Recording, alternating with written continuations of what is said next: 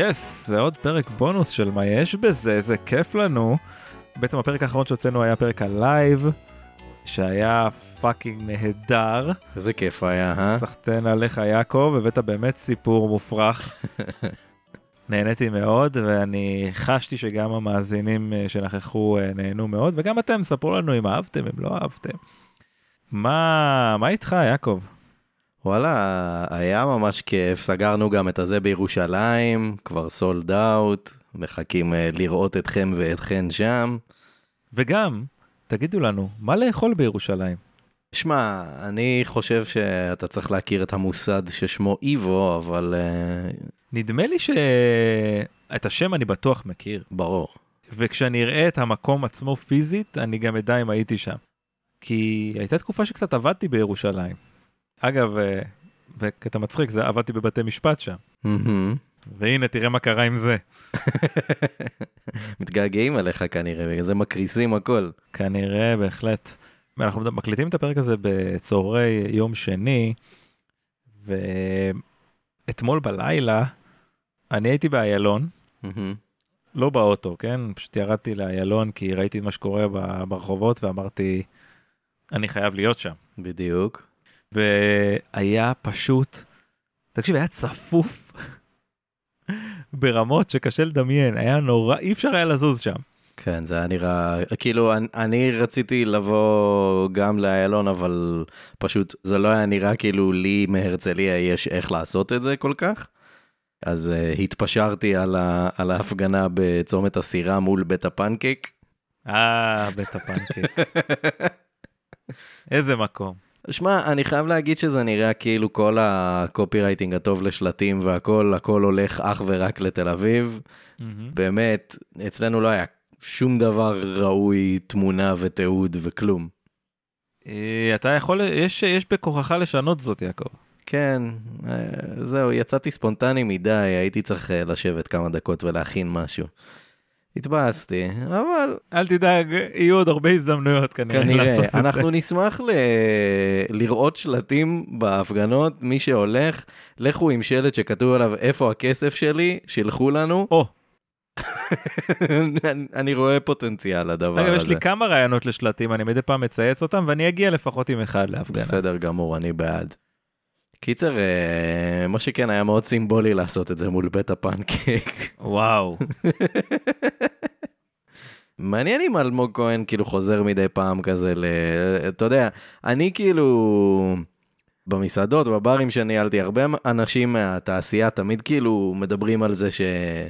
בסוף אתה תמיד חוזר לעשות איזה משמרת שתיים, תמיד, לא משנה מה, גם אנשים שעובדים כאילו, שעברו לדיי ג'ובס סופר רציניים וזה, תמיד בסוף מתקשר אליך מנהל המסעדה ואומר, שמע, אנשים עזבו וזה, אני חייב עזרה ביום רביעי בערב, משהו וואו. כזה, תמיד מישהו חוזר, אני מת לדעת אם אלמוג כהן יחזור לעשות כזה משמרת צ'יפסר. ואם לא, האם הוא יחזור לשחק בבונדסליגה? כן. זה נכון. או בבונדסליגה צוואי. אך, הבונדסליגה צוואי, אחת הליגות המרגשות ביותר בעולם, יש לציין. כן, אה, כנראה בטופ. אנחנו, שוב, אנחנו מקליטים את זה בשני בצהריים, אז uh, אני אנסה להעלות את זה כמה שיותר מהר כדי שלא נסתכן בזה שמשהו שאנחנו אומרים פה כבר לא יהיה סופר אה, רלוונטי או משהו כזה, אבל כאילו היה, ממש הייתה נקודת מפנה גדולה אתמול בערב.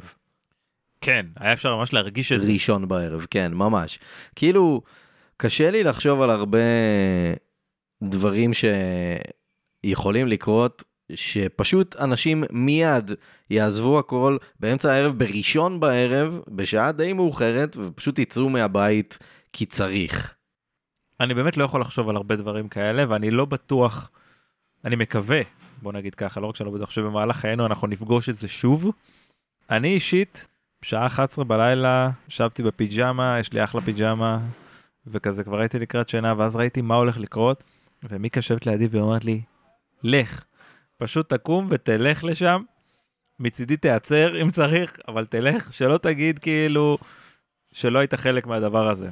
ולא יכולתי באמת לא להיות חלק מהדבר הזה, אני באמת התלבטתי כאילו מה, אם באמת יש, יש לי כוח עכשיו, יש צורך, ואז הבנתי שזה פשוט אין דבר חשוב מזה. כנראה שאין שום דבר חשוב מזה. כן, זה לא משנה, אני כאילו חיכיתי לסיים טורניר Rocket League ששיחקתי פה.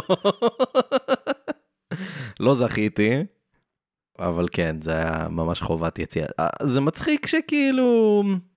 איזה מטומטם זה שבסופו של דבר הב- הבן אדם שמניע אותך, את כולם לצאת מהבית, זה fucking גלנט. כן. הצנון הזה. באמת, בן אדם כל כך גרוע וחסר כלום. זה מטופש מאוד בעיניי. יש לו עכשיו פשוט ברקורד, אי אפשר להתכחש לזה, אני לא אוהב את הבן אדם בלשון המעטה, אבל יש לו עכשיו ברקורד צעד מנהיגותי ענק שהוא כן. עשה, מחיר אישי שהוא שילם, בניגוד ל... לאינטרס האישי שלו, המיידי לפחות נקרא לזה ככה. אני לא אעמיד פנים שעכשיו אוי גלנט בוא נחבק אותך בוא למ... לא אבל זה מסוג הדברים שנותנים לך לפעמים הצצה מתחת לכמה קליפות וכמה שכבות לראות כאילו במי עדיין יש דאגה אמיתית למקום שהוא חי בו ומי הוא באמת במאה אחוז בלי יוצא מן הכלל שם רק בשביל אה, שלושת הכאפים כמו שמיקי זוהר אמר. כן, יש את הדגים האלה ש... שהם דגיגונים קטנים כאלה שמה שהם עושים הם כאילו חיים על שיניים של כרישים וכל מה שהם עושים כל החיים זה לנקות את השיניים. כן. מכיר את זה? אז, אה, אז כאילו ככה זה מרגיש החבר'ה האלה כל מיני אה, טלי גוטליב למיניהם. כן, כי אין להם באמת זכות קיום בלי, ה, בלי המנהיג, זו הטקטיקה שבה הם בחרו, אוקיי? זו הטקטיקה הכי נלוזה שיש בעיניי, טקטיקת הקידום האישי נקרא לזה, שזה פשוט, אתה יודע, להיות דף מסרים מעליך כאילו. זה להיות יחצן, הם יחצנים בתוך הכנסת. עכשיו יש לזה שני צדדים כמובן, כן, נתניהו הוא מאוד מאוד מתגמל את ההתנהגות הזאת. אם לא היה מנהיג כזה שמתגמל את ההתנהגות הזאת, לא היו הדגיגונים האלה. אז בעצם, כאילו אפשר קצת להגיד Don't hate the player, hate the game. זאת אומרת, זה, זה פשוט רע שה, שהמשחק הוא כזה. אני לא תולה תקוות בזה שהמשחק ישתנה, הוא לא הולך להשתנות, אבל לפעמים יש לך מספיק כוח רק כדי להאט אותו, לעצור אותו לקצת זמן. לפעמים, אתה יודע, קצת לשנות איזשהו כיוון אה, לתקופה מסוימת, אבל לפחות שלא יעשו יותר גרוע, אתה מבין? שלא יעשו יותר גרוע. אני מוכן להצביע על אה, מי שילך על המצע הזה. אתה פתאום רואה את זה, אבל נכון יעקב, זה מצחיק, אתה פתאום רואה את זה, ואתה מבין שכן, יש המון דברים שאני רוצה שישנו לטובה במדינה, המון המון המון דברים. אבל אני רואה שגם אפשר לקחת אותה למקום כל כך רע. אז אני כן אקח, אה, אני אצביע למי שבבחירות הבאות לא יעשה את זה יותר גרוע, ואני חושב שאפשר לעמוד בזה, נראה לי שאנחנו יכולים לעמוד ביעד הזה. רצוי, כאילו אם לא אז, אה, אז מה יש לנו פה? אני מנסה להבין איך בכל זאת עכשיו אתה יודע ב, בלילה ובבוקר התחילו לצאת כל מיני הודעות על זה שמדברים בתוך הליכוד על זה שיריב לוין בטירוף ואי אפשר לעצור אותו ושמנסים להרגיע אותו ולא מצליחים כאילו לבן אדם הזה יש איזושהי השפעה על משהו שקורה. חבר'ה, די, נו, באמת, באמת, בוא, בוא נעשה רגע סדר, אוקיי? אין יריב לוין. אין יריב לוין. אני לא רוצה להרוס לכם את הסוף של Fight Club, אבל כאילו, אין יריב לוין. אה, אתה רואה אותו בתור אה, זה? אני, אני רואה אותו בתור ההוא מ BoJack Horseman שהוא שני ילדים בתוך מעיל. כן, גם כזה, אתה בוודאי מתכוון ל... אה, איך קוראים לו? וינסנט אדולטמן. וינסנט הדולטמן, מצוין, נכון כן. מאוד, כל הכבוד. כן, כן, זה, הוא סוג של כל אחד מאלה. הנקודה היא שהוא לא ישות עצמאית, זו, זה הדיבור. הוא פשוט אידיוט שימושי. זה תמיד נתניהו פועל בקולות שונים, והוא גורם להם להישמע כאילו, אולי הוא משכנע אותם גם שהם יקבלו על זה קרדיט, הוא משכנע אותם שהם, לא יודע מה, יצאו גדולים, יהיה להם תפקידים. בסוף אף דבר טוב או מוצלח לא צומח ליד האיש הזה, ואם הוא עושה גרומינג למישהו, כמו שבבירור היה נראה שהוא עושה לרוטמן ולוין פה, זה רק כי הוא עומד לבעוט להם בתחת, זה ברור. תמיד מוכיח את עצמו, תמיד תמיד והם תמיד. מתחילים לעשות את הדבר הזה, ואז פתאום, או, שלטי חוצות עם הפרצוף שלהם אה, ליד אה, הרצל, כאילו זה ממש בדיוק אותו דבר. כאילו הם, כן. הם נהיו סופרסטארים לרגע, וכל הימין כזה, כן, אנחנו מאחוריכם, והם ממש מתלהבים ושמחים, או, אנשים אוהבים אותנו, אנחנו חשובים, אנחנו עושים משהו. לא, לא, זה היה כל כך שקוף מההתחלה, שברגע שלא יצטרכו אותם יותר, אז יתחילו לדבר עליהם ב-level של פסיכים. רוטמן עדיין לא שם משום מה, אולי זה קצת שונה בגלל שהוא לא בליכוד כאילו, כן. אבל זה כל כך ברור שהם שם רק בשביל למלא את התפקיד הזה, ואז ישליכו אותם לפח ברגע ש... אתה יודע, זה ברור לכולם, כאילו, לא ברור לכולם, זה ברור להרבה אנשים, להם עצמם זה לא ברור בכלל. יכול להיות שזה כן ברור להם, פשוט הם לא רואים ברירה אחרת. כאילו, הם כזה, טוב, אני אעשה על זה סיבוב, ואז אני אלך לעשות כל מיני הרצאות ואקבל איזה תפקיד ציבורי או משהו כזה. תשמע, קשה, קשה להגיד מה, מה מניע אותם. עכשיו פתאום פרסמו ממש ברגעים האלה שיש הערכות שלוין לא יתפטר. ולמה שהוא יתפטר? אני בכלל לא מאמין שהיה אכפת לו מהדבר הזה. ואנשים מדקלמים לך, מה קרה לך? לוין כבר 20 שנה מדבר על זה. מדבר. לדבר על זה, כן? והוא עמד שם לצד נתניהו כל הזמן, בזמן שלא עשו שום דבר. וזה פשוט, הוא בטח כל יום קם לעבודה כשכואב לו הלב על זה שהוא לא יכול למנות עוד שופט, די, give me a fucking break, כאילו. give me a fucking break, תפתחו את העיניים שלכם, לפעמים המציאות היא באמת עד כדי כך פשוטה.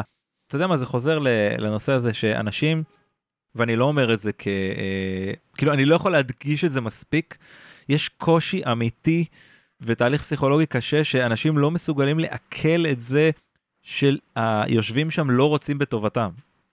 הם לא מסוגלים לעכל את זה, זה לא יושב להם טוב, זה יוצר להם דיסוננס שכאילו נותן להם סתירה, זה סוג הדיסוננס שגורם להרבה אנשים לא להתעניין בפוליטיקה. המוח באמת לא כפיגר אוף ספיץ' לא מסוגל לקבל את זה, לא מסוגל לקבל את זה שלוקחים לו את הכסף, הוא יוצא להצביע, הוא משרת בצבא לצורך העניין, עושה שירות לאומי, משלם מיסים, עושה הכל. ויושבים שם אנשים שחושבים כאילו רק על איך הם לא ייכנסו לכלא, או איך הם יכניסו יותר כסף לכיס, או איך הם ישמרו על תפקיד. המוח לא מסוגל לקבל את זה, אבל אני מצטער, יקיריי, זה העולם.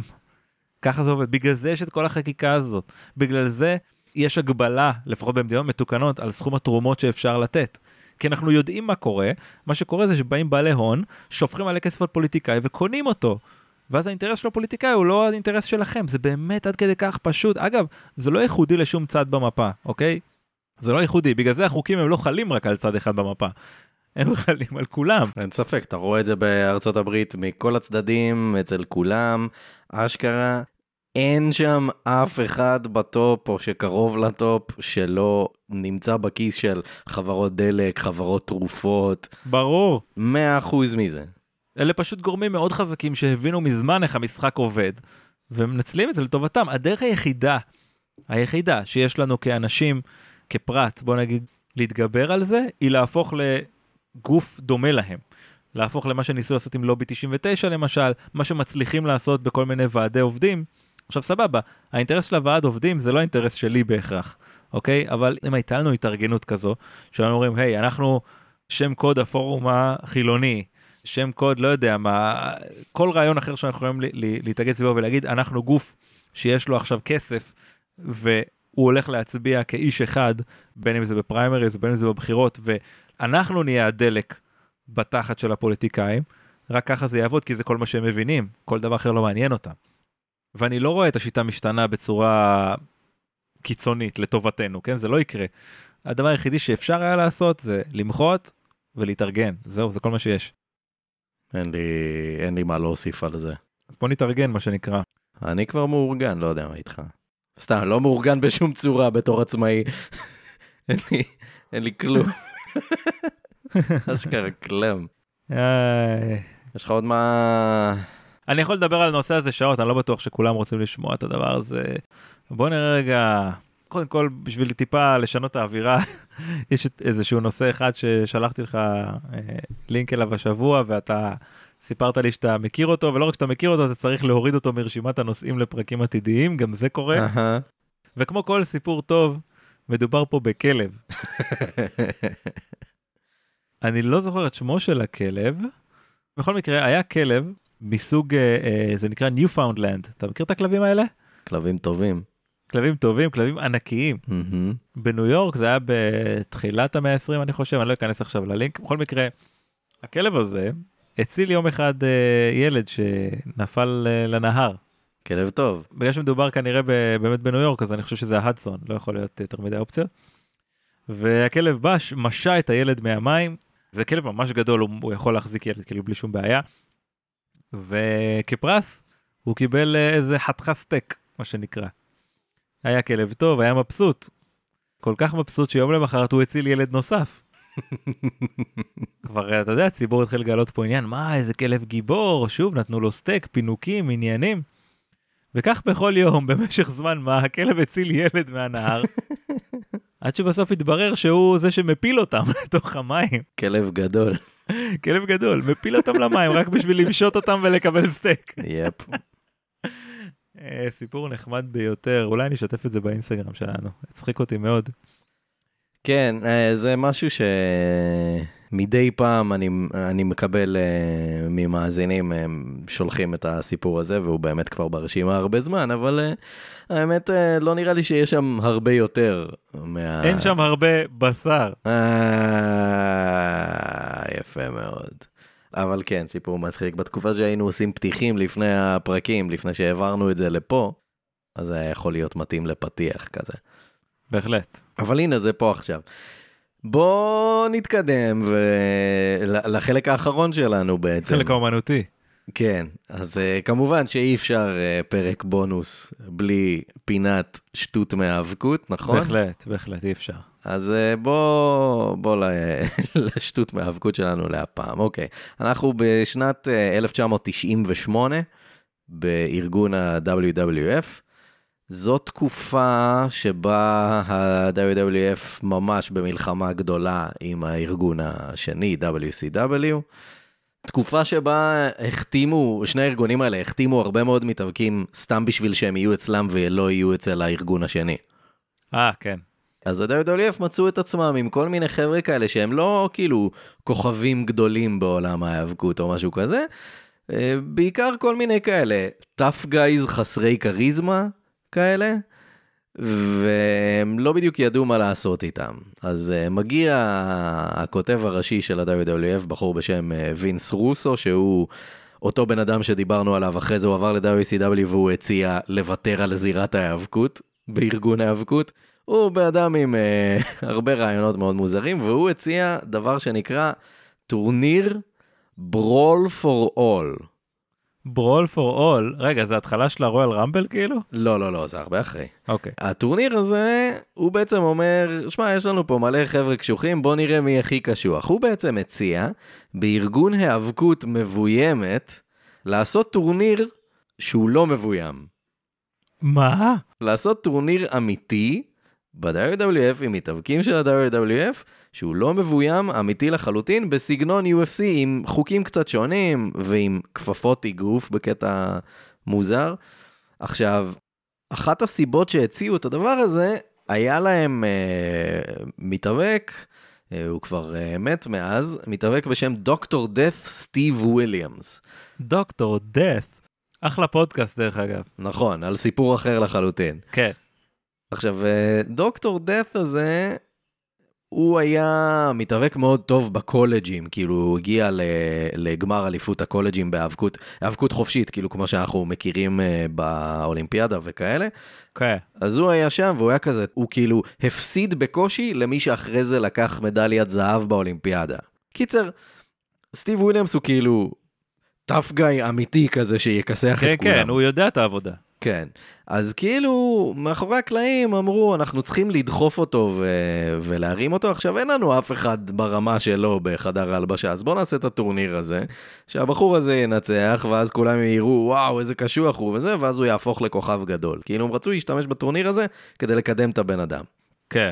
קיצר, הרימו את הטורניר, טורניר של אה, 16 אה, מתאבקים ב-WWF, מתוכם שני חבר'ה שהיו ב-UFC קיבלו הזמנה להשתתף בטורניר הזה. Oh good. שהיו ב-UFC וכאילו ברמה מאוד גבוהה ב-UFC, אחד בשם דן סברן, אחד בשם קן שמרוק, כן, שמרוק אני מכיר. אגדה ענקית. עכשיו קן שמרוק אמר, זה מטופש, אין לי מה להוכיח פה, והוא ויתר על ההשתתפות בטורניר. זה היה כאילו, מי שרוצה יכול להשתתף, אתם לא חייבים. ודן סברן השתתף בטורניר, ניצח בקרב הראשון בקלות רבה, ואז הוא אמר, "אין- אין לי מה להוכיח פה, ופרש מהטורניר. וואו. אז הטורניר הזה מתקיים, דוקטור דף סטיב וויליאמס מפסיד בהפתעה בסיבוב השני, ברבע הגמר. וואלה. לאיזה מתאבק? סתם מתאבק. שפשוט הפיל אותו וניצח אותו, כאילו Doctor Death אה, מתח איזה שריר ברגל כשהפילו אותו וזה, והוא לא יכול היה להמשיך, חטף אה, נוקאוט אה, כמה שניות אחרי זה. המתאבק שניצח אותו זה, אני לא יודע אם אתה זוכר, בתחילת ה nineties היה צמד cowboys, בילי וברט גן. לא, אבל אני עכשיו אחפש אותה. הם היו בארץ, ובאחת הפרסומות למופעים שלהם בארץ, הם זרקו את עודד מנשה לבריכה. אני מסתכל על התמונות, אני פשוט רואה צמד קאובויים, אבל... הם פשוט אה, צמד cowboys. אז אחד מהחבר'ה האלה, קראו לו ברט גן, הוא זה שניצח את Doctor Death. קיצר, הוא איכשהו ניצח בטורניר. אוקיי. מאחורי הקלעים נורא כעסו, כאילו, מה, הבן אדם שרצינו שינצח לא ניצח, איך הוא מעז, כאילו כעסו עליו. כן, על זה שהוא ניצח בטורניר אמיתי, כאילו, כן. מה רציתם שהוא יעשה? שהוא ייפול פשוט? אז קיצר, הם רגילים שהם שולטים בתוצאה. כן. אז הוא ניצח, והם לא ידעו מה לעשות איתו. עכשיו, ביפן, בתקופה הזאת נורא מתלהבים, הם מתאבקים טאפ גייז, אז מיד החתימו אותו על חוזה היאבקות ביפן, אז הוא גם עוד שנייה עוזב את ה-WWF. צריך לסיים את החוזה וללכת. אז הם בחרו להעניש את בארט גן, והפרס שלו על זה שהוא זכה בטורניר, בנוסף לכסף, הוא קיבל איזה 75 אלף דולר, משהו כזה, בתקופה הזאת יחסית הרבה כסף למתאבקים. אז הוא מקבל את הכסף, והפרס הנוסף שלו זה ללכת ל WrestleMania, הארגון, האירוע הכי גדול בשנה של ה-WWF, ושם יהיה לו קרב מול מתאגרף אמיתי בשם Butterbean. Oh my God, הם רוצים לשלוח אותו לקבל מכות? כן. מתאגרף אמיתי וגדול כזה, שמן נורא, קוראים לו Butterbean, הוא כאילו מתאגרף שאין לו שום טכניקה, הוא פשוט נותן בוקסים ממש חזקים. כן. אז עשו קרב אגרוף בין בארט גן, המתאבק המבוים שלא קשור לזה, לבין בטרבין, מתאגרף אמיתי שזכה בתארים בכל מיני ארגונים. הקרב הזה הסתיים תוך חצי דקה. יואו, אני חייב לראות את זה. בטרבין כיסח את uh, בארט גן, וזהו, כאילו, פה זה נגמר. אני ממש עכשיו תוך כדי שם את זה ברקע בשביל לראות את הכיסוח הזה. קודם כל הוא ממש גדול ה Butterbean הזה, כן, פשוט שמן, אין... הוא פשוט שמן והוא, בוא נגיד, יש לו טכניקת אגרוף, כן? הוא יודע מה הוא עושה. כן, הוא וואי, יודע וואי. לתת בוקס. תקשיב, הוא מפנצ'ר אותו תוך שניות. יואו, מסכן, בארט. ממש מסכן. Oh God. ופה הוא סיים את הקריירה שלו ב-WWF. באמת? כן, ככה הם הענישו אותו? פשוט ככה. או, וואו, עוד לא ראיתי את הכל, עכשיו אני רואה את הנוקאוט. זהו, שלח אותו לישון, מסכן. למה הוא הסכים לזה בכלל? אה, כסף. להיכנס לזירה עם כזה בן אדם, כזה מתאגרף כאילו, וואו. אני חייב לראות רגע, בטרבין, מה הרקורד שלו בתור uh, מתאגרף. יש לו פשוט מלא קרבות, מלא ניצחונות, מלא הפסדים כזה. קוראים לו אריק אש, מהמם, ויש לו רקורד של uh, 97-24-5, מהמם. שזה המון ניצחונות. המון ניצחונות, אבל כאילו, אתה יודע, הוא פשוט הולך לכל קרב שנותנים לו כזה, הוא לא בן אדם שמתאגרף רק נגד כוכבים גדולים או משהו כזה, הוא פשוט כאילו, מאלה שמביאים אותם הרבה פעמים פשוט כי זה כאילו, זה ספקטקל לראות את הבן אדם, הבחור השמן כן. הזה מתאגרף. תקשיב, שני שליש מהניצחונות בנוקאוט. כן, כאילו, אין ספק, לא לא. יש לו כוח היסטרי. קיצר, אז אה, בארט גן סיים שם את הקריירה שלו ב-WWF, הוא אחרי זה הופיע פעם אחת בקרב אחד באיזה 2007, משהו כזה. יאו. אבל פה זה נגמר, הוא הלך להתאבק בעיקר ביפן, וב-2006 הוא עשה שני קרבות כאילו ב-MMA. ואיך זה נגמר בשבילו? אחד ניצח בנוקאוט, ואחד הפסיד uh, בדיסיז'ן. אחלה בארט. כן. הוא ניצח מישהו שהיה ב-UFC, כאילו. כן, לפעמים זה קורה. כן, לא, סחטיין עליו, עשה מזה דברים יפים, אבל כאילו, זה מטורף איך שפשוט דפקו אותו לגמרי עם, עם הדבר הזה. לא יאמן. איזה אנשים רעים. אה, ו- ולא אמרתי, מתוך אה, 16 אנשים שהשתתפו בטורניר, איזה שישה או שבעה נפצעו במהלך הטורניר. ברור. הם נפצעים גם כשזה לא מבוים. ברור, אבל כאילו, אתה שם אותם בקרבות כאלה, כשרובם לא באמת יודעים טכניקה נכונה או משהו כזה, פשוט מלא נפצעו. וואו. נורא ואיום. נחשב לאחד, לאחת ההחלטות הכי גרועות שהם קיבלו אה, בהיסטוריה, והיו לא מעט, כמו כן. שאנחנו מבינים. באמת. זהו, זו, זו שטות מהאבקות uh, להפעם, ונראה לי שפה נסיים את uh, פרק הבונוס הזה. כמובן שנאמר uh, תודה רבה על התמיכה לכל תומך ותומכת כאן. מעריכים מאוד מאוד מאוד, דברו איתנו, נשמח. בקרוב באמת ה live בירושלים, בתחילת מאי, אנחנו מקווים אה, להודיע על עוד לייבים בהמשך, בקרוב. בעזרת השם, אה? כיף גדול. כן. אז יאללה, עד הפעם הבאה, ידידי. יאללה ביי.